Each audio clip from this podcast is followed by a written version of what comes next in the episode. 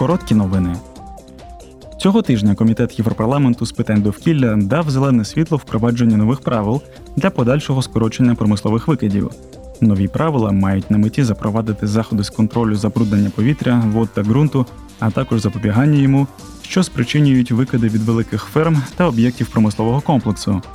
Ці правила є частиною зусиль ЄС, спрямованих на більш екологічну промисловість та розвиток циркулярної економіки, що позитивно вплине на охорону здоров'я громадян та довкілля. Зазначені зобов'язання вперше будуть застосовувати на великих тваринницьких фермах, в шахтах та на заводах з виробництва батарей.